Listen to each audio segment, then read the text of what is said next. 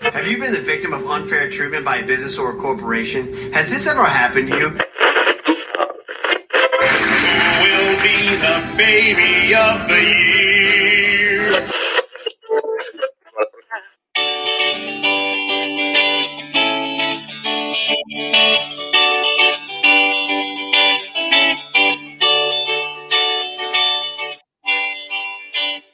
Welcome back to the Turbo Team podcast. Steven Yeun is making his third contribution to the show tonight. He's getting up there in Jesse Plemons territory. Today I saw a guy that looked like Jesse Plemons and it made me so upset that uh, I just it just made me upset. I don't made like, you think about ending things. it made me think of the movie I'm thinking of ending things in which I still have not watched since I watched it the original time. It doesn't. You got Jesse P Oh, I thought that was a good parentheses uh lemons uh TSD. Lemons. P par- parentheses lemons the TSD. This is not worth. This isn't worth it. Yeah, the, No, it isn't. TSD, but lemons STD. I saw Jesse Plemons like and wanted to stop for milkshakes today. I did not stop for milkshakes, but instead, here we are reviewing Minari. We're going to be going over the our reactions of the Golden Globes that were like two weeks ago, but it feels like a month ago. And then we're also going to be recapping the last two weeks of The Bachelor, even though nothing has really happened because Matt James uh, is very boring. I do have a couple thoughts on The Bachelor though when we get there, but as of now, I'm with the regulars. We've got uh, Ben, and as his name is today, whatever. Fine. How are you, Ben? I'm doing all right. I'm uh, just mourning the loss of the Cedar Falls boys basketball team. Went 21 and 0 all season, but lost in the semifinals against Johnston today. Sad. I'm sorry to hear that. Yeah, Alex? Uh, Penn State let me down, and I'm devastated. So now Iowa has to play Wisconsin tomorrow. Go Hawks! A whole lot of dudes down bad today, but my Simpson women's basketball team uh, is one win away from an undefeated season. Why do we all relate this to basketball? Basketball. It's March, baby. This movie podcast is ba- our moods are all based off of uh, basketball teams at three separate leagues today. Does does a sport own a s- uh, a month as much as basketball owns March? I wouldn't say so. Maybe uh, uh, the month that the World Cup happens. Is that like Okay, that doesn't even own it because most people don't wake up at 9 a.m. to watch the games. you'd be surprised? Team USA, if Team USA is in it, then people are paying attention to the World Cup. so At least We're, in we've America. got all this talk about basketball.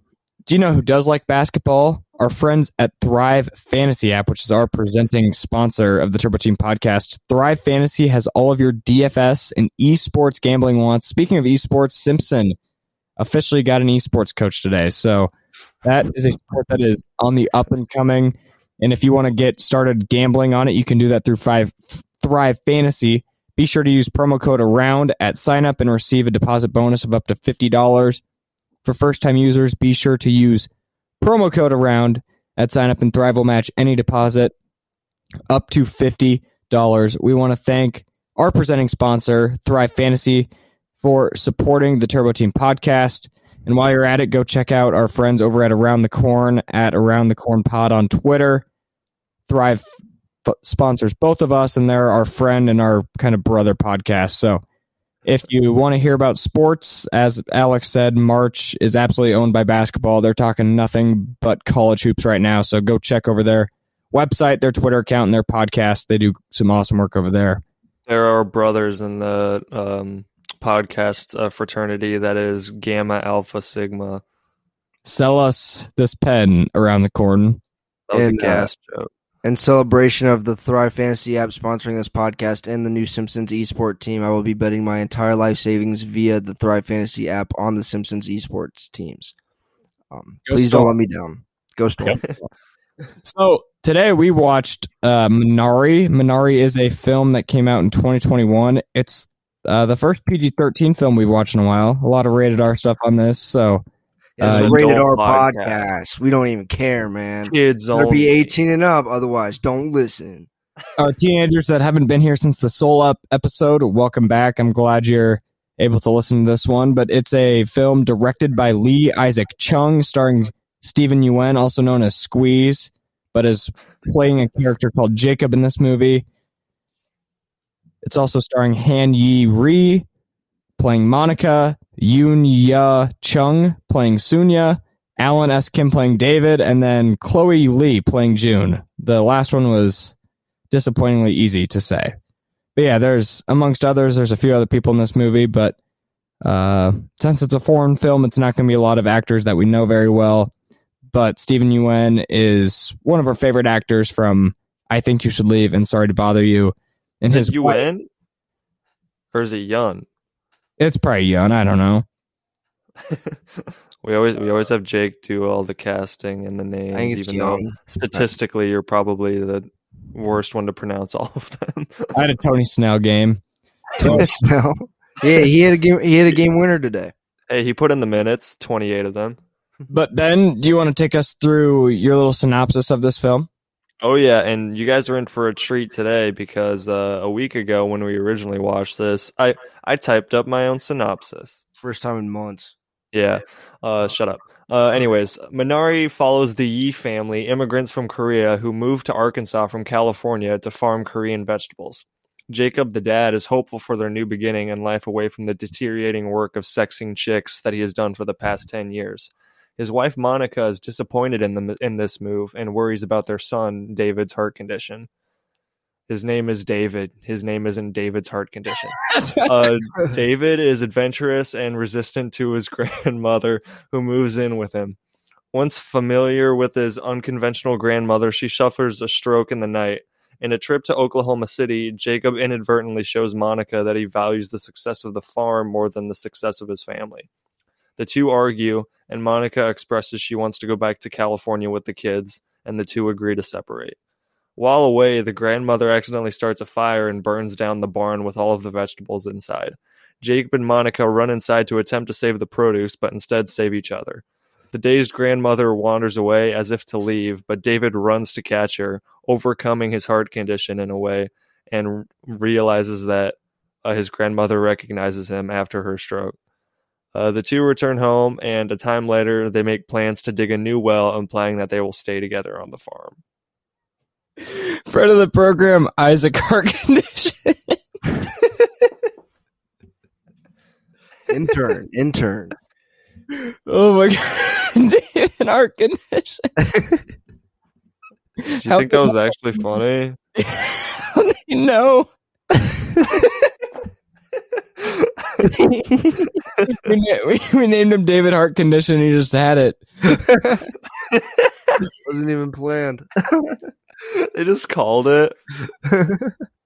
Uh, Dan and Amy originally uh, weren't planning on a second twin, so when it came up, they're like, "Oh, uh, I don't know, uh, nice. uh, hard condition Dikey H HC instead of HW, it's HC." Hard worker. this is my son, HW Plainview. I'm an So- oil man. So I know that we're laughing a lot right now, but this movie wasn't like insanely funny. Uh, Yeah, it's actually very serious. I hope it wasn't funny. it was very depressing and serious, but that was a The funniest part was just David belittling his grandma. Um, Yeah, making fun of her Make, making mountain water. Alex and Ben just gave his longest synopsis in the history of the Turbo Team podcast. He probably needs to take a drink of water. Do you want to take us through your initial thoughts of the film? Um, no. All right. Yeah. yeah, um, I'll be honest, I didn't really care for this movie. I didn't hate it. It was just like it told a story. Um, obviously there was a plot there. It just nothing about it stuck out to me. You know, I thought I thought Stephen Wynn was pretty good. Um, what was the wife's name? Um, Monica. uh, Ree. I thought she was pretty good too. I thought the acting was fine. Um, actually, Alan S. Kim, the kid that plays David, uh, has a new uh role with um, I want to say like Chloe Grace Moretz or something like that. But he's got a new movie coming out. Um, which is, is kind of interesting because uh, he was pretty good in this film. Uh, we talked about Jojo Rabbit. It's hard for kid actors to be good, and I thought um, Alan S. Kim was really good in this as David. Um, even if he is fucking seven years old or whatever. But anyway, um, the movie I thought was. I don't, I don't want to say it's boring because I wasn't bored, but I just wasn't interested. You know, like I, it. I think this movie's going to get a lot of unfair crit- uh, comparisons to Parasite last year, just because they're both Korean foreign films up for Best Picture. Um, this movie and Parasite aren't the same at all. They're both dramas that kind of tackle class um, of Koreans, but like class structure, but like they do it in a completely different way. Whereas in Parasite, like there was a clear like malicious separation between the two and here it feels like the community really accepted um uh the family for who they are you know there wasn't really a whole lot of racist things which you'd think being a, a middle of nowhere town in arkansas we would see a lot more of mm, not uh racist you know comments or whatever and the most we get is that child asking why david's face is so flat which you can just go off to him being a kid you know not not not knowing any better but Yeah. Uh, but it just the movie it's got a 98 on Rotten Tomatoes. A lot of people liked it. It won best foreign film at the Globes. A little preview for that, but just nothing about it stuck out to me as like, oh, this is incredible. You know, uh, compared to Nomadland last week or two weeks ago now, where just every turn of that movie, I was amazed of the imagery, the the acting, the story, the events that happened nothing in this really gave me that wow except like the fire at the end which that's was the purpose of it you know of, of that and make you go oh oh my god wow then like you just don't have a heart or whatever but this movie just i, I don't know it wasn't it wasn't for me i guess Yeah, you don't got a heart if you didn't if you didn't feel that fire burning on you too. i didn't know how else to phrase it shut up Uh, I I don't agree, but I also don't disagree. I as far as comparisons to a movie like Parasite, I think they were tackling similar issues, but I think Parasite did it in a much more engaging way. Which I They were doing. They weren't doing similar issues in the same. They were doing class structure Yeah. among v- very like broad. It wasn't necessarily class structure in the sense of okay, it was, It was but it wasn't the focal point. it no, it wasn't focal point, but there were definitely These are different films. some messages about what it's like for um, Koreans making it in a in a classes system. But that's besides the point. And I think this film was beautiful. It was stunning how awesome they they were in what Kentucky, right? Was that where they arkansas Arkansas?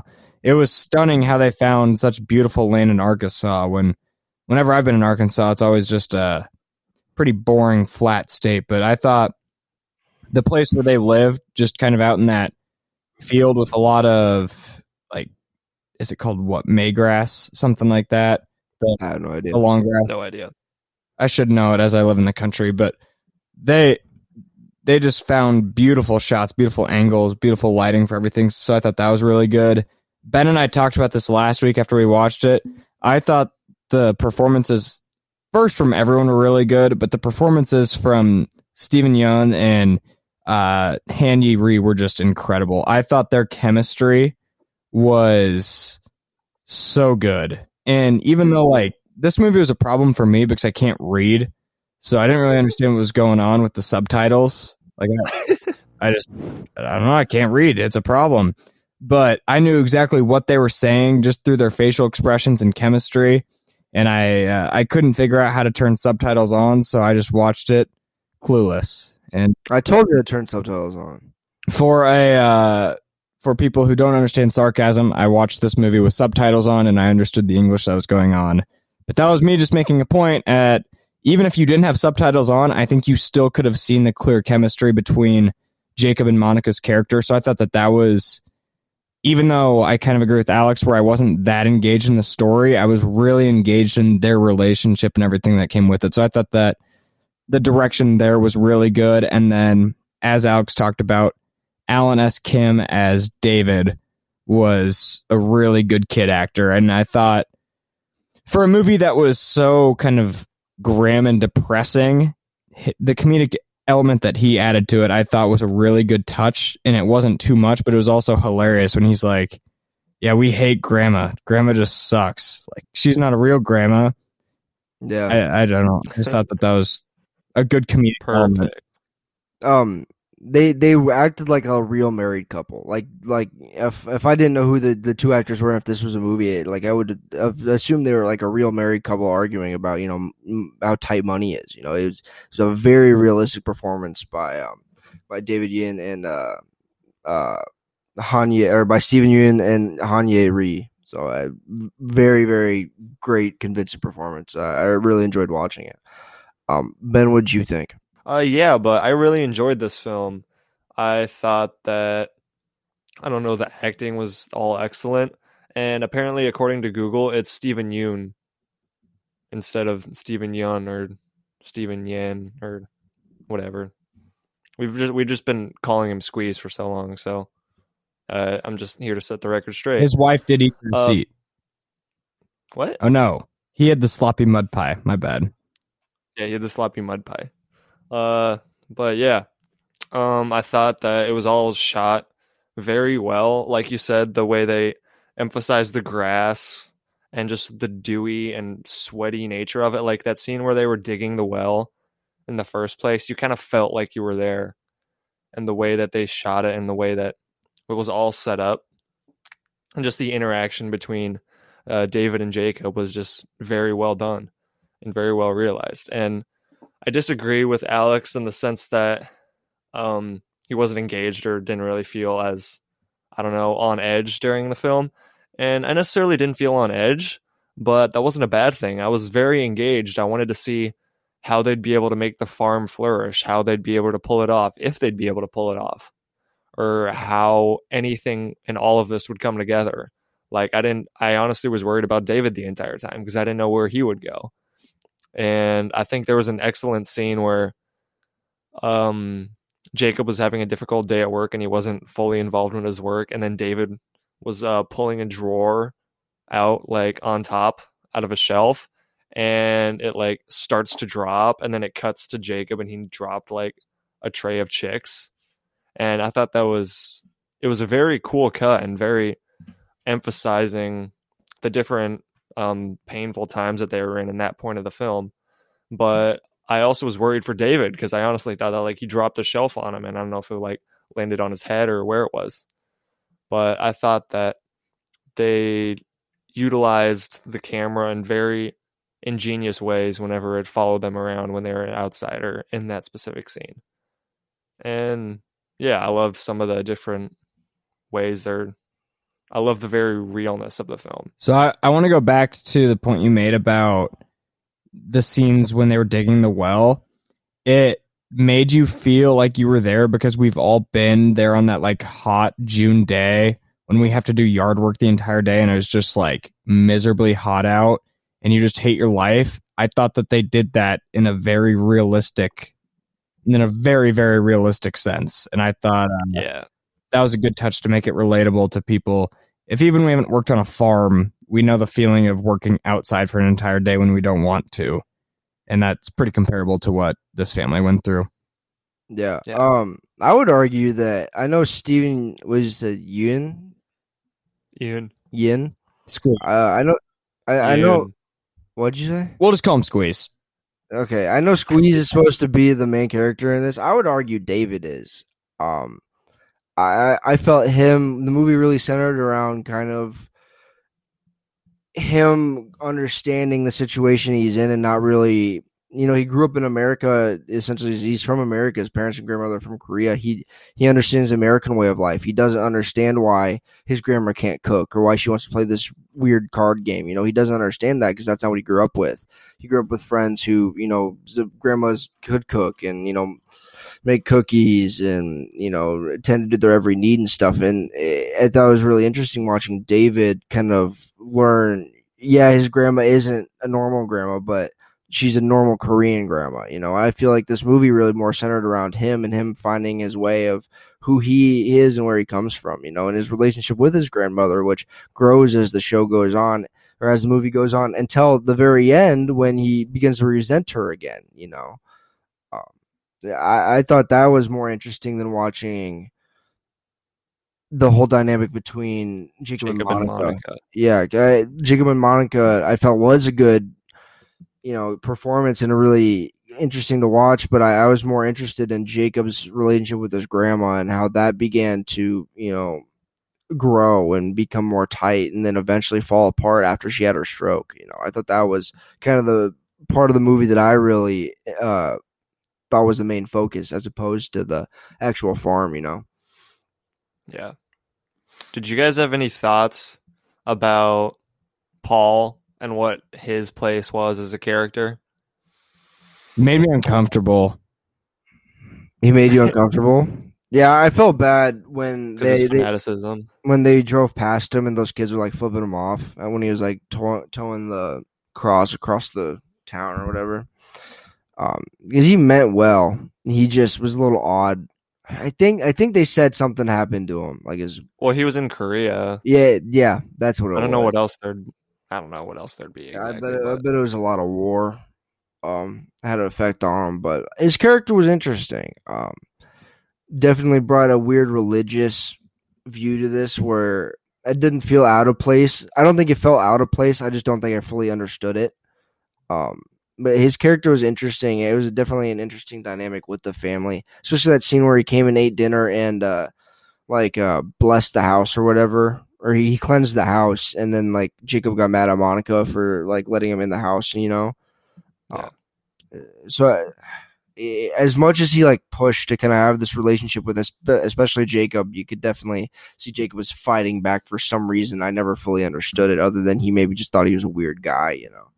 Well, I mean, he was off-putting for sure, but I think that dichotomy was supposed to be Jacob wanting to be self-sufficient in a way, and not necessarily want to trust and just want to be want to provide on his own.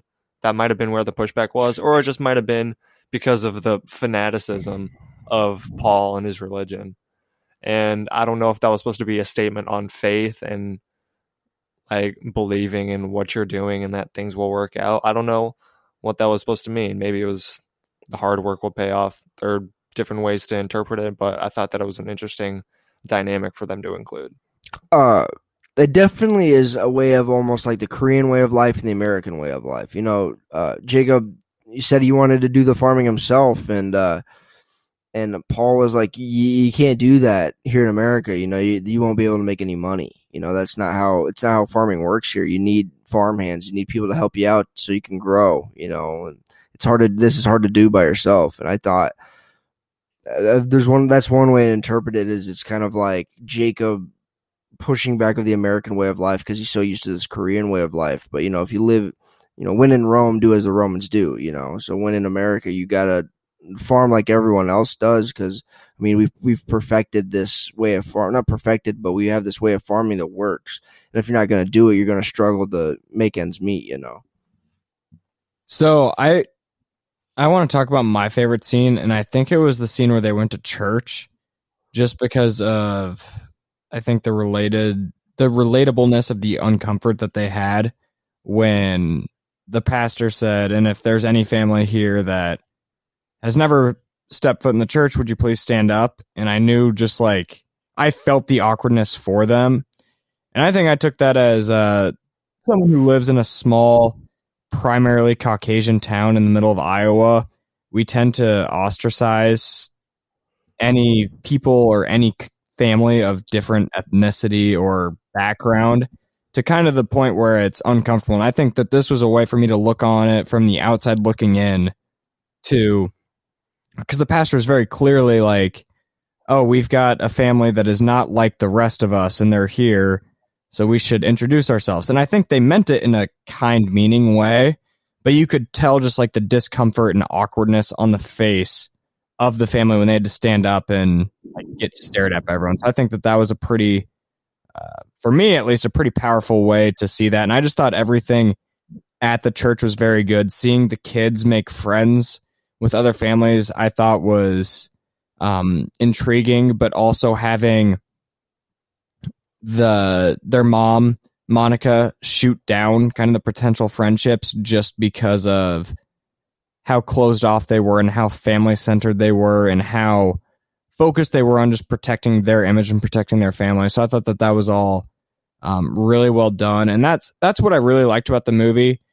I did enjoy the story about the farming, and I did enjoy that story, but I thought just the down to earth, kind of in a sense of wildlife. I thought that this movie was very comparable to that, where uh, nobody's family is perfect, and I hate movies that make it seem like that. And this movie felt like there was no Hollywood involved. Like it was almost just a documentary of what the everyday struggle of a family is. And I thought that that was really creative and really well done. And it, I'd, I'd say it left a pretty big impact on me on top of the very good cinematography and acting, not even including just everything from a pure film standpoint. Yeah. hmm hmm I thought that the discomfort would just emphasize necessarily the maybe you said ostracization that they felt, or just more the isolation and out of place that they may have felt at that time, and they probably do feel as a first gen, first a gen, a family of first generation immigrants. And although they have been in the U.S. for a while, it's still a lot to reacclimate to, especially in a place like Arkansas, which they made a point to say, "Hey, are there any Korean churches here?" Like implying that like is there a Korean community here at mm-hmm. all?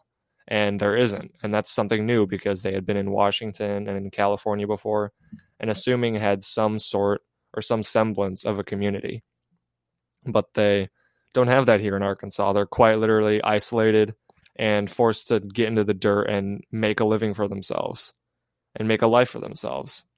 And they do. As hard as like it is for them to acclimate and learn the way of life and just go on with the struggles of sort of reinventing yourself and trying to make it. Yeah. Did you guys have any negatives? Um, I touched on them kind of in the beginning. It's not really anything that stuck out stuck out to me a lot. It's just I didn't really find this film super interesting. Um, I don't. I wouldn't even. I I didn't even think it dragged at times. I just like I was engaged the whole time. It just didn't stick with me. You know. Um, I can't really put my finger on what it is. It was just something about it just wasn't for me. I guess. I I don't know. It's, it's hard for me to explain, but I didn't really have any specific negatives that stuck out to me that I wanted to get a uh, get a. Oh, I have one. The daughter was annoying. Um, Really? yeah, she was a snitch, and she's like, "I'm gonna tell mom." Shut up, you fucking loser. That's why grandma likes man. the son better. Um, yeah, the daughter was Okay. annoying. So that's all I have, I guess. I didn't I didn't have a problem with the daughter, but I guess so. The daughter reminded me of the the girl from the hometown episode of The Bachelor that read out like the the super long Yeah, yeah, yeah. Yeah. prepared note. Just kind of that Yeah, just a square. yeah, just a total total Martin Prince type. Uh, So I would say for um, my negative, sorry, I cut you off, Ben. I would say mine is especially when the grandma got there, I felt that it kept replaying the same tropes over and over, like five or six times when they probably could have just done it twice and got the point across. Just trying to think of an example of it off the top of my head. I'm totally blanking. I, I know what I was talking about. of just like the tropes of uh, not wanting to accept a new character Pretty much. and being uneasy and um I don't know, acting down or getting down on them for no reason just because they're new. Yeah. Like if if there's one thing that did make this movie just a little bit as far as pacing odd, I thought it was kind of overplaying everything with the grandma when she got there. But that's just such a small nitpick that I clearly have been fuming about the last week because it was such a well thought out negative. And it was something that you just had to get off. You were so aggressive and exploding about that. Ben, did you have any negatives? Uh, I kind of went along with yours a little bit in a sense where, yeah, that kind of did fall into tropes, and I admit it did sort of lag or stagnate a bit in that second, in that second act, in that middle portion where they were sort of getting into familiarity, and that relationship between David and the grandma was slowly built over time, and honestly, wasn't as much as engaging as the relationship between Jacob and um, Monica and Jacob and Paul. and all of the rest of the characters. I was very interested in that, but I admit that that point was sort of stagnant towards me, and it did pay off in the end. And they did have some very interesting points where they tackled traditional grandmas and like just I don't know familiar familial preconceptions and loving someone for who they are and like keeping your own expectations out of the way, even for someone as young as like a six or seven year old. But yeah, it just was kind of slow at times, even though I understand why. So that was more just why I was kind of a nitpick. Yeah, quit nitpicking, Ben. Uh, I don't really have any other thoughts about this movie. I think Oh, no. I had a, I had a Uh, couple. it's a movie that's been done a lot before. yeah. I, And, and we'll- we'll move- at the end of the Yeah. day, it's one of those things where I just say like, "Yep, depressing and realistic," and that there's just not much more I have to say about it. compare comparing it to a movie where I said it's going to get a lot of comparisons where rightfully shouldn't. Um, Parasite. Uh, I think I don't. What comparisons have there been? I said it's going to be a lot of it's going to be a, a lot of comparisons from Parasite, which they shouldn't because they're two separate movies that don't interchange that at all. Except they're both Korean and they both tackle class structure. I've never seen the comparisons, but I, I have. They, When Oscar season comes around, it'll Well, yeah, when Oscar season is, you'll you'll see them. But anyway, um, this was realistic and tackled class structure in a realistic way. But I think the way Parasite was so exaggerated, I think it kind of got that point off better. You know, where you kind of get to see the extremes of it, and it it, it really uh puts that thought in your mind and gets its point across a lot better than this, where it's it's not uh subtle, but it definitely is a lot more realistic and not over the top. You know, so, Well, it, okay. I mean, I guess in that comparison sense, but once again, those are these are way two different films. that's what I'm saying. Yeah, I know. There's a, yeah, I'm saying then like that comparison makes no sense, and I don't know if you're saying it as like a negative or no, it's not a just a general I'm statement. I'm, I'm, it's a well, it is a negative because it's a criticism of the movie, I guess. it's not a criticism of the movie. It's a criticism of like Well, it's my I don't know the audiences. It's my criticism of the movie. I, I, That's a criticism of the movie because you think it's compared to Parasite for no reason. no. What are you talking about? But I just said why I think it's close to Parasite. Yeah, Parasite does class structure in an over and a top way. It tackles that's a that's very, like a thriller. That's a thriller. They're both dramas. This is like a family soft drama. That's like a It thriller where like fifty people thing. die. It tackles this class structure. Trying It's not the same thing. What? They're, they're, They're different shades of the same thing. Minari is primarily family and shades of class structure and a sense of immigrants moving into an, an area that they are new to. Uh, Parasite is more specifically about just class structure and a sense of the lower class uh, in contrast to the elites of that of societies, of all societies. The two families trying to make ends meet in different ways. One's by farming, one's by working for a rich family. Yeah, but they're different films. I know, And- and that's what I'm saying. They're going to be rightfully compared. They're unrightfully compared. These are two different films. And They how was that a be compared. slack on All right. Minari? The two things that they have, because I'm saying I'll, it doesn't do it well. What it's trying to do is tell you class structure, and it doesn't do it well. Parasite does it well because it's so much dramatic. It gets the point across better. Remove it from Parasite. I acknowledge it as a film by itself. Okay, it doesn't do class structure well. It doesn't. Okay, then say that. I did, and I was comparing it to Parasite, which does do class class structure well. All right, I don't know how you don't understand this. I'll intervene. You're explaining it for no other reason. I just You said don't why to- I was I know what you're saying, but you didn't need to include Parasite. That Yes, comparison I makes no did, sense. because I have to give you an example of how you do it well. so All right, gents, let's Oh, let's let's end this conversation. Uh, you wanted to do that. Do if you're like, making chicken wrong, I can't tell you you're doing it wrong and not show you how to do it right. You know, You're- if you're burning your chicken, I can't say, "Oh, you're burning your chicken." You're, I'm not gonna not teach you how to do it. What I'm are you going I'm on you, about? Minari does it wrong. Parasite does it right. You could have made this point in like ten seconds. Yes, I did, and then you're like, "That's not. What are you talking about? That's stupid." Because you had a dumb comparison that didn't make any sense. I, I just explained it like 14 different ways. How do you not get it? then acknowledge that we disagree and leave it at that. all right, you guys disagree. I say we get into the ratings before uh, we talk about Golden Globes and The Bachelor. Uh, I I'll give this film a 7.9 out of 10. I thought it uh, left a pretty enough of an impact that I'd I'd watch it again, and except for the fact that it's probably never gonna be on a single streaming service.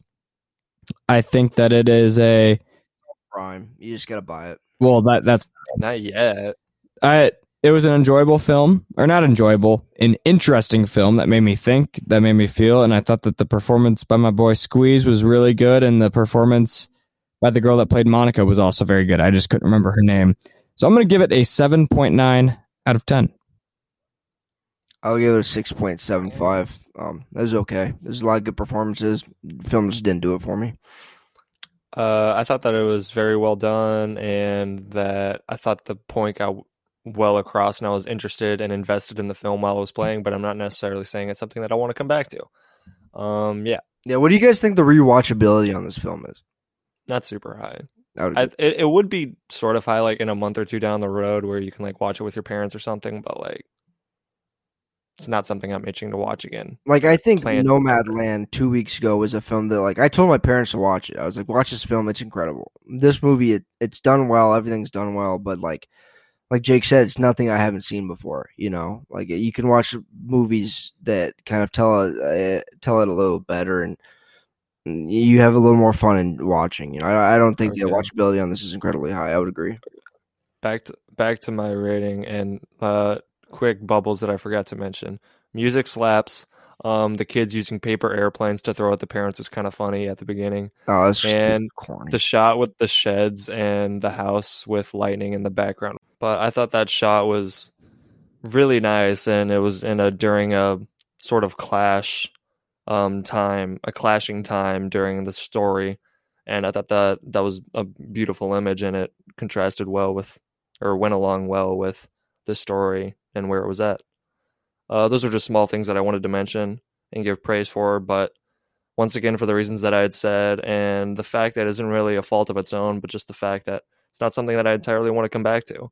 Um, I'll be giving it a seven out of ten. So I give it the highest. I don't think that really reflects how much we liked it, but whatever.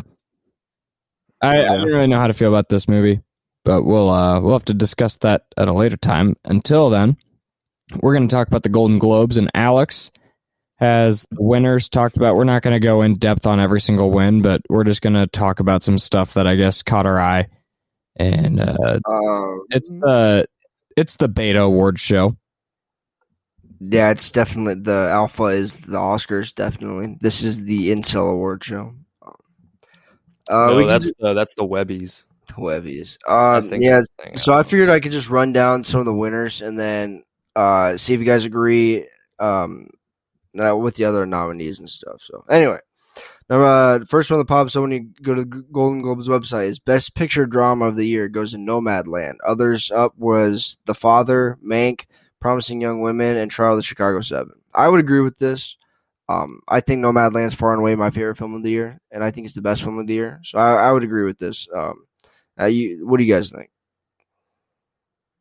Uh, yeah. I mean, I could totally see that. Personally, uh, I mean, I still love Trial of the Chicago Seven, and I'm surprised that not as many people are as hot on that, or at least don't talk about it as much as I figured they would.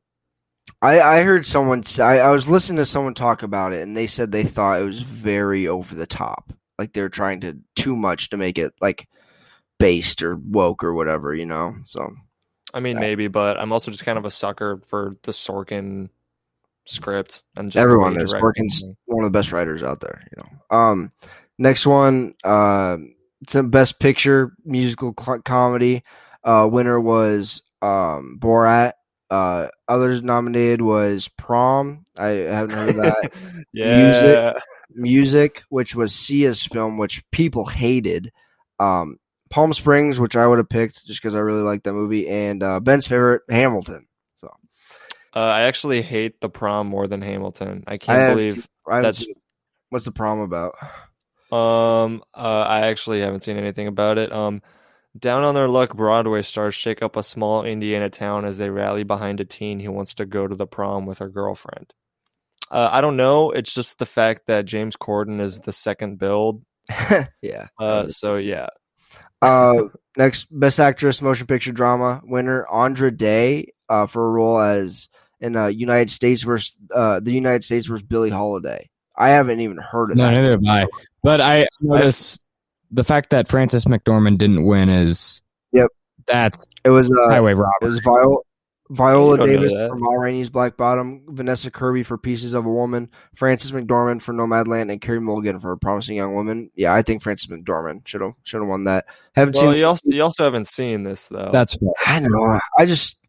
Yeah, you're right, but I just find it hard to top that performance. But I'll have to watch the movie. I've heard reviews that like the movie isn't amazing, but Andra Day's performance as Billie Holiday is amazing. And I've been having to read all about Billie Holiday for a class that I'm taking, and um, from the situation that they talk about, I could definitely see that being a surefire performance if she does it well. The situation, like from Jersey Shore. Yeah, the situation. So next up, best male actor in a uh, motion picture drama. Um, winner Chadwick Boseman for Ma Rainey's Black Bottom. I haven't seen that, Jake. I know you have. Um, I saw I'll it too. Ben has. I'll get you guys' thoughts after I go through the. So the other nominees: Riz Ahmed, Sound of Metal. We reviewed that. I think it was like episode thirty. Uh, I don't know. Anthony Hopkins for The Father, Gary Oldman for Mank, and Tahar Rahim for The. Mediterranean. Never heard of that. Um, I personally would have chose Riz Ahmed. I think Riz Ahmed had my favorite male performance of the year. Um, what would you guys have to say about this? Um, Chadwick, Chadwick killed it. Yeah, really? Chadwick was incredible. So this movie was based off of a play, so there was obviously going to be a lot of monologues, uh, a lot of focus on the individual acting, and Chadwick was very, very good in this. And I know that we reviewed Da Five Bloods, and that was kind of like the emotional, oh wow, Chadwick's gone role. I thought he was good in it, but he had an exceptional performance in this film. It was Yeah, well worth it. he is Not not uh, cutting Riz Ahmed at all either. for that for that same class. I also read the play and watched the film uh, for Ma Rainey's Black Bottom, and definitely uh, Chadwick absolutely killed it. He brought the character of Levee so much. He brought him to life, really, uh, from the play that I had read and just to the film. And yeah, it was an, an amazing performance, and you can't really explain it without seeing it. Yeah. so I'll that's have why to, I think I'll have to check it out because as of right now, I know Ma Rainey is going to get nominated for a lot. Riz Ahmed's probably my favorite performance of the year, but if Chadwick Boseman's that good, I'll definitely have to check it out. Um, next one, best actor, best actress, motion picture, musical comedy. I know none of us have. Well, it's Rosamund Pike won for I Care a Lot. I haven't even heard of that. Other nominees: Kate Hudson, music, Maria Bakalova, uh, Borat, Michelle Pfeiffer, French Exit, and Anya Taylor-Joy, Joy Emma. I feel like none of us have any opinions on this one, so I'll just go to the next one. Um, best actor, motion picture, musical comedy. Winner Sacha Baron Cohen for Borat. Um, other nominees: James Corden for The Prom, Lin Manuel Miranda for Hamilton, uh, Andy Samberg for Palm Springs, and Dev uh, Dev Patel for personal the personal history of David Copperfield. Um, I only saw Palm Springs. I really liked it. I actually I would give this to Andy Samberg because I know this is the only movie I've seen out of these, but that performance of Andy Samberg I thought was like really good, um, both from a comedic standpoint and also he like it was dramatic in a way too. I thought Andy Samberg was really good in Palm Springs, so I'd I'd have to give it to him. Um, I because I know for a fact James Corden and Lin Manuel Miranda weren't better than Andy Samberg. Um, because I'm not gonna watch Hamilton or The Prom. I just know it. Um, so Sacha- I'd have to give it. Sacha Baron Cohen was very good in this movie, and I would argue that he was better as far as like an actor than he was in the original Borat, even if I liked the original Borat more. I think uh, it's just well, Borat's like an entire character, so he has to become a whole different person. Yeah. So I guess I could see why he would win it. Um, I haven't seen the new Borat, but if that's the case, then yeah, it's probably deserving. Uh, best uh, supporting actress motion picture: Jodie Foster for The Mediterranean, Glenn Close for Hillbilly Elegy, LG, Olivia Colman for The Father, Amanda Seyfried for Mank, and Helena Zengel for News of the World. Helena Zengel was really good in in News of the World, like insanely good. uh, more than more than Amanda. I thought, I, yeah, I thought Amanda Seyfried. Seyfried was really good in Mank. But uh, I've heard News of the World is good. I have to check that out if Jake speaks so highly of it. Let's just let's just okay. Just list the ones that we've actually seen because you're Well, going I want to give lot of I these want to give every nominee. This one is haven't. all of definitely. the nominees will listen to this. I you're think right. I think I like Nomadland. I think that was the right winner. This one was definitely the right winner. Best supporting actor in a motion picture. The winner, Daniel Kaluuya for Judas and the Black Messiah. Other nominees: Sacha Baron Cohen, Trial of the Chicago Seven, Jared Leto, The Little Things, This picture um, is so funny for this. Jared Leto, The Little Things, Bill Murray on the Rocks, Leslie Odom Jr. One Night Man, Miami. I have no arguments about this at all. This is clearly the winner. I agree. Daniel Kaluuya was incredible in Judas and the Black Messiah. One of my favorite performances of the year, probably second behind Riz Ahmed. Haven't seen Ma Rainey's, but probably my second favorite behind Riz Ahmed's in Sound of Metal. So I I have no complaints about this. Great, great, very deserving. Yeah, I've seen all of these but Bill Murray, but I have absolutely no qualms with Daniel Kaluuya getting this one. He, he I heard On the Rocks was very um underwhelming, but watch it for yourself. D- develop your own opinion. Um, next one, best director, motion picture. Uh, Chloe Zhao for Nomadland. I would, I would, I would agree. Um, that others nominated. that just kind of goes hand in hand with best picture as it is. So I would. Well, I think the the way Nomadland was uh, set up, where it's a lot of people that aren't actors. You know, these are real people, and she still put them next to Frances McDormand. And they were just as incredible. You know, so I thought I thought it was a really good job by Chloe Zhao putting her vision together and creating a good film. Um, you you probably are right to an extent, Jake, but uh, that would be my um, rebuttal. Uh, other nominees: Emerald Fennell, Promising Young Women, David Fincher, Mank, Regina King, One Night in Miami, and Aaron Sorkin, Trial of Chicago Seven. Ben, do you have any thoughts? Uh, Sorkin. That's easy. I, I think he definitely has an argument for it. Yep. Next one, actually, Aaron Sorkin, Best Screenplay Motion Picture. Aaron Sorkin, Trial of Chicago Seven. Yep. Emerald Fennell Lord. for Promising Young Women. Jack Fincher for Mank, David Fincher's father. Uh, Christopher Hampton and uh, Florian Zeller for The Father, and Chloe Zhao for Nomadland. I think uh, I would agree with this. Definitely. I need. Uh, the, I meant- the screenplay for Mank was pretty good. I liked Mank. I meant I hate it. Father. So I, okay. I'm gonna need to watch that in the upcoming weeks because I when Oscar nominations come out, I feel like the father is gonna be at a lot of them, and I don't want I will. I don't want to speak on behalf of any of these without seeing that one first because I've heard that it's very very good. Um, next one, I don't think well, any of us will have any qualms about either. Best Picture, animated, Soul. I thought Soul was incredible for uh, even a kids film. Yeah, that's you the know, only I one I thought, saw out of all. um, other nominees: The Croods, Onward, Over the Moon, uh, Wolf Walkers. Who cares? Soul is the best animated picture of the year. Best Picture, Foreign Language, uh, Minari. Um, this was kind of controversial. Um, we can tackle this as much as you guys want, but I wouldn't consider Minari a foreign film, even if they do speak in Korean. You know? saw that tweet too. Uh, yeah, I saw the tweet, but I mean, even without the tweet, I think I would have the same argument. I mean, after watching the movie, especially, it takes place in Arkansas. Like they're talking in English unless they're talking to each other. You know, like eh, this isn't a foreign film. You know, of uh, compared to some of these other ones where you know the entire like Parasite, for example, that's a foreign film. It takes place in, a foreign country, fully in a different foreign language. So, uh no other people were no other the other nominees another round La Llorona, Life Ahead, uh, and two of us. So that uh, I want to. I want to see another round. of awards. No, I want to see. I want to see the a foreign film another round. Oh really good. yeah, that yeah that uh, it's supposed to be pretty good. Um, yeah. So uh, that's about it. I actually There's a lot of best score. there's a lot of TV stuff, but I Yeah. honestly I've watched like one episode of The Queen's Gambit, but I didn't really watch that many TV shows that like came out this year. Yeah. Um, actually, I want to tackle one more. Best score in motion picture winner, Soul. Um, others nominated: The Midnight Sky, uh, Tenet, News of the World, and Mank. Um, I, I think I would agree with this. I haven't seen any of the other ones, but actually, Mank was okay. But I thought Tenet Soul's would. really. Uh, Christopher Nolan's films usually do, you know. Um, but yeah, Soul, I think definitely is deserving of that. Movie about music should have good music, so I, I would have no qualms about that without seeing the other ones as of now. You But wouldn't have any anyway, qualms if my wife ate the receipt, would you? no qualms. Um, I was wondering when someone's going to quote that. so so the Oscars little brother review is done. Um, let's get into what people are really here for. Let's talk some Bachelor. it's kind of true though. Yeah, The Bachelor. I I don't know. Matt's just he's so boring. They play the butt. It's playing. He did. Uh, It's part the It was I can't even hear it. Um, So Matt like made the right call, I think. Like he took out the people that were causing drama and took away all the drama and now it's just like a racist. That was boring. and now he's like actually trying to find like the love of his life and it's like, dude, just stop, bro. I don't know.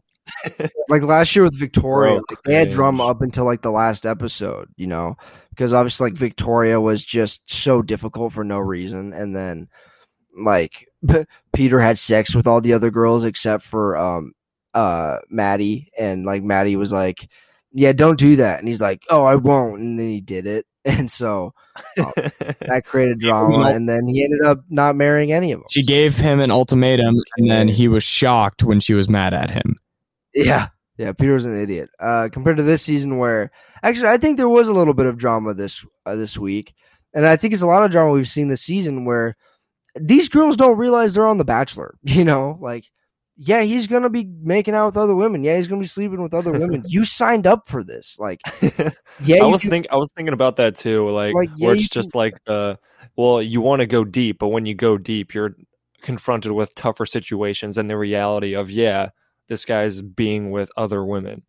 and you can't get mad at him because he's not cheating on you. Like this is this show, you know. Like you both knew what you were getting each other in for. Like, is it a bit Uh, unfair to the women? Yeah, absolutely. But like, it's the bad. Like you wouldn't sign up uh, without knowing what the show is. So I don't feel bad for them. uh, Really, um, I think mm, tying back to last year, Maddie Prewett, that was a different case, kind of. Um, well, like like if Rachel told him not to sleep with any other women, I think Matt James would have done it compared to last year where Peter was going to do it no matter what Maddie said, you know. Um, but that's just because Matt James is f- obsessed with Rachel for some reason. I don't get it. I don't Okay. get. I don't get anything about her. Um, We'll take us. We'll take a step. We'll take a step back and get to Rachel. But first, let's start off with any, if there are any, reactions to the Women Tell All episode. It, uh, So boring. Katie's Katie's the Bachelorette. Congrats, Jake. Thank you. Thank you. Thank Kate, you. Jake's gonna go on the Bachelor. Jake going to Bachelorette. Dude, I, Katie's Nah, like I Katie's twenty nine. My name's Jake. I'm uh Jake's gonna be the kit for the Steve. Bachelorette. the kit. Yeah. Yeah, he gets, to, gets the end. He's like, he gets the end. He's like, yeah, I don't want to be here anymore. I just wanted to promote my uh podcast. I'm not supposed to be here. After he gets after he gets fifty thousand Instagram followers and verified on every platform, he leaves. Just he's like, yeah, I built my following. I don't want to get married. Fuck this. Care about leaves. podcast to the moon. Every- meanwhile, the entire season, people's like, why is this twenty one year old trying to marry a thirty one year old woman? and he's clearly not winning. He's not going Yeah. far like Kit did. Clearly, just doesn't want to be there, but she keeps around for nobody knows why. Look look right into the camera and say, uh yeah, I don't know why I'm here, but subscribe to the Turbo Team podcast. yeah, it's like, Jake, Every Friday at noon. Jake, They uh, just cut you off. It's like Jake, uh, fucking Jared and Christopher almost got in a fist fight. What do you think? And you're just like, I don't care. Sub to my podcast, please. Ch- Chad Uh, room to, please sub to a room divided. Jake, you're on You make it to the final. You make it to the final three with that attitude. Jake, you're on a one on one with Katie right now. It's like it's Do you know else? been so hard having divided with Jake Brendan, Aaron Price every week, Wednesdays from two to three on 88.9 KSTM The Storm. You look Okay, right at the Katie- camera in the middle of the day and just like sub to the rewatch podcast. No, it's like the it's like the like third to last episode. It's down to final three people, and Katie's like, "Yeah, it's been so hard being away from my family for so long." And Jake's like, "Yeah, it's been so hard dealing with this crappy connection. My podcast is really lagging." They didn't let me bring my Rodecaster in. it cuts to a talking head of Katie, and she's like, "I really like Jake, and I don't see a." There, he has so many good qualities, but he doesn't shut up about how he podcasts. All he does is reference his podcast. He has so many of them. and then it cuts to Jake, and he's like, "Yeah, we're reviewing Nomadland this week." kind of excited. I really enjoyed it when I watched. yeah, Jake, what do you feel like before, just before the goes into your rose? review in your interview. the final rose ceremony. Um, I'll be honest, I'm just looking forward to reviewing Ma Rainey's Black Bottom this week. So I just got done doing a rose ceremony for my seven podcasts. There were only yeah, Yeah, the top five favorite animated movies tonight. So this takes more importance over the rose ceremony. Yeah, the fantasy suite was very special, Katie. I really enjoyed when we watched Goodfellas and then Inception immediately afterwards. Instead, he just makes her listen to his podcast. Like they're supposed it's supposed to be their first night together, and he just like they just cuts to them like filming that like the camera's all the way up to the door, and just you can faintly hear them sitting on the bed listening to the Turbo Team podcast. so, This this bit so you, this bit went on for a little while. I don't think it did. I think it could keep going. So when you get out of the limo and Katie's just standing there like, "Oh yeah, that guy's good looking," and I'm just like, "All right, my top five favorite movies: number one, La La Land; number two, The Empire Strikes Back; number three, Inglourious Basterds; number four, Gone Girl; and number five." Uh, Trial of the Chicago Seven. I'm gonna go get the papers, get the papers, and then just and then you da- and then you dapper up and leave. You get out, of the, get out of the limo, pop open the trunk, pull out a table, the Rodecaster, two mics and headphones and chairs, and you sit down and you're like, "Hi, my name's Jake. I'm a There's an podcaster. extension cord here. I, I, I an outlet. Why don't you tell us your five favorite movies?" You're just like, I found an outlet. It's like a sprinkler outlet in the yard, and you're just sitting cross-legged in the grass. just in the middle of the road ceremony, and you're like, "I can't get a good connection here." Yeah, I really like Jake. I think he's really cute, but he never stops quoting Goodfellas. This And reminds it's just me like, of that it's just like one a scene in super cut. on a date. You're like, this reminds me of that one scene in Goodfellas.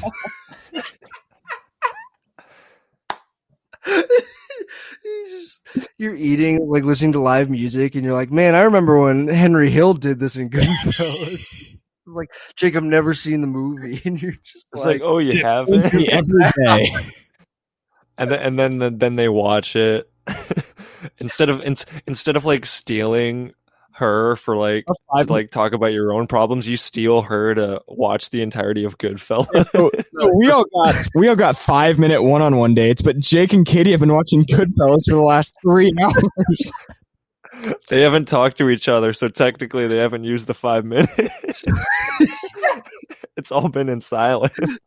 they cut, it's finally fantasy suite week, and Katie's like, "Yeah, I'm really excited to like get to know Jake at more personal level with no cameras." And it cuts to Jake. He's like, "I can finally ever seen Casino? It's almost just like Goodfellas. I can finally show I'm thinking of ending things, man. I can't stop thinking of this movie, man." She's finally not gonna watch it though. And she's like, she's like getting close to Jake and all touchy, and Jake's like, "Damn it, they took it off HBO Max." I don't think this bit went on too long. I could do this all night. this is gonna be the whole episode. Dude, we're we're milking this bit like Chris Harrison milked um, The blooper. the bloopers. the blooper. Dude, Oh, he I- wouldn't shut up about like it, it was like before every commercial break. He was like, "You know, you know it, Bachelor Nation. We got it. It's it's bloopers." I'm like, You're sending I'm at sorry, For, this isn't YouTube in 2009 anymore, Chris Harrison. you're sending out for 20 minutes, and then we just got to see Matt James fall off a bike twice, and then that was it. And a goat poop. Yeah. All right. Um, any other thoughts about this? Let's get into the contestants. Final three, final two.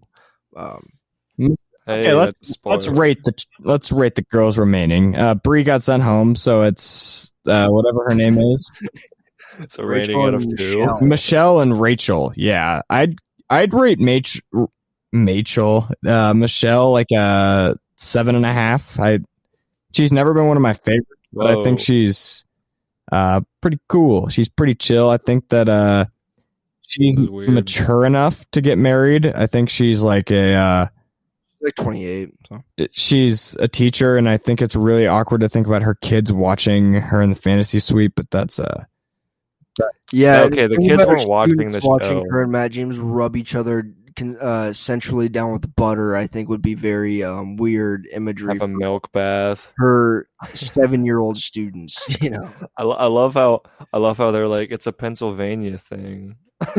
Nope. like that was the reason for it. Rachel Or they're just using dairy products and wasting food. I'll give Rachel like a two and a half out of ten. Imagine being imagine Why? Yeah, because she's racist. Excluding racism. I didn't Uh, really- I don't think before either. I found her boring the whole time. I think that she's super petty, but isn't like outwardly petty. I don't know. She's just annoyed me from the start, and the racism doesn't really help. So I, I mean, she's she's a two and a half out of ten, and Michelle's a seven and a half. Not anything against Michelle, she just wasn't my favorite. And I'm not going to be like overly thrilled if she wins, but I'm going to be like, wow, if she wins, or if she wins, I'm going to be like, wow, I'm so glad Rachel didn't win. That's where I stand with the candidates. And Brie, I felt so bad for Brie. I just wish, I just wish Matt would have just sent her home before the fantasy suite because I can't imagine how awful it'd be having the fantasy suite and then getting sent home the next day knowing you didn't really have a chance. Especially, I felt bad because she definitely would have been the one to be sent home if Serena didn't leave. Yeah. Yeah. Rip. Um. But okay, yeah. What was I gonna say? Oh, um, the mo- weirdest, most disrespectful moment of this entire show was when Michelle got home back from her fantasy suite day, and she's like telling Bri and Rachel about it, and she's like, "Yeah, it was great," and Rachel's just crying on the opposite end of the Well, couch. Rachel asked. Yeah, I know, and then she's just crying because she's like, "They had sex." It's like, dude, they're adults. They haven't felt the touch of a person like that in like four months. Like, yeah, it's gonna happen. Like you've seen, it's like going back again. Like, do you know what this show is? Like, yeah, that's what fantasy suites are, man. Like, if you didn't want them to have sex with the other girls, tell them. And I'm Matt James is a respectable enough guy. I'm sure he would have respected her wishes, especially because I he's in love with Rachel and none of the other women. But did you guys see that tweet where it's like when anyone besides Rachel tells Matt they love him, and it's just the Google automatic like email response where it's like, "Thank you, um, thank you for sharing," something like that. uh, yeah, I noticed that in this episode too, where uh, uh, anytime any of the women said "I love you," Matt just He didn't just say makes out with them. anything. He just like blank face went in for Yeah, a that's- kiss. I've been Um, watching the whole season with Max, and So we funny. every time, every time someone's like, "Matt, I think I'm falling in love with you," and it's just Thank you for Yeah. sharing that. thank you for sharing, and now let's make out. That's literally every time. Okay, how funny was it that they invited his dad just for him to get roasted? Oh, dude, his dad is such a shitty person, man. The whole thing was so Yeah. awkward. Dude, think how much they had to pay him because they they had never had this conversation before and they don't talk to each other at all. Yeah, So think how much they had to pay him to come on for national television. I bet Just they cut. Also, some sort of his dad was so sweaty, like his forehead was drenched. Okay, I don't know, man. It's just very, he very was glistening a lot. it's that Um, Pennsylvania heat. But uh how much of that do you think they cut out? Because it felt like all of a sudden they went from like how could like very like hard yell, like angry at each other to like I forgive you, man. Uh, we was No. just misunderstood. Scripted. Yeah, you were just misunderstood. No, I remember you was conflicted. uh, he abandoned your family, Matt, and started other families. And although I will say the most endearing and realistic scene of this whole season so far has been um the cutaway to Matt where he's like, Yeah, he'd come and he'd bring us shoes, buy us pizza, and then he just breaks down crying. He's like, I didn't want shoes or pizza, I wanted a dad, you know.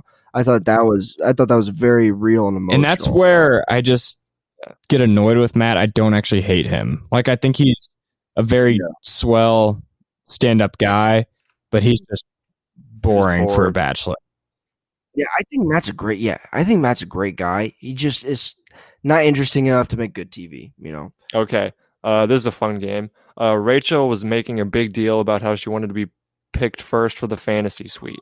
Um, guess why? And when would you want to be picked for the fantasy suite, Jake?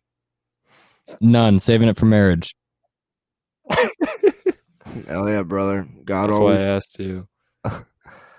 uh, yeah, that was an awkward question on purpose, but that was kind of funny that you wanted to be first. Like, I think it's so she could like kind of tell him it's like, hey, I don't really want you to like be with these other girls, mm-hmm. but well, or just so she could say her hesitations or whatever. well, like think about like Michelle. Like Michelle went first, and then she didn't really seem like she was upset when it was Bri and Rachel's turn. You know, she seemed She seemed a little upset when it was Bri's turn. Like there was She- one shot, but I Bri mean, was definitely understood more. Bri was the best looking one there. I felt I feel like uh, they were all kind of intimidated by her. Um, as, as most people would. You know, you're you're competing for some guy's love. If there's a girl that's more attractive than you, like yeah, you're gonna worry that he's gonna pick her over you, no matter how good your personality is. You know. Okay.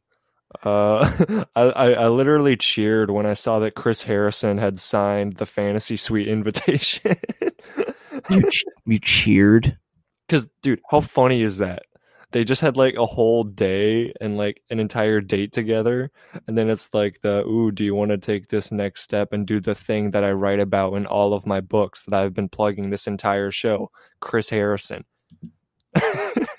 The image of you in I your thought that was so funny. the image of you in your bedroom watching this alone, sitting on your futon, being like yes, right as you saw that he signed it, is a lot more funny than watching than imagining Chris sign it.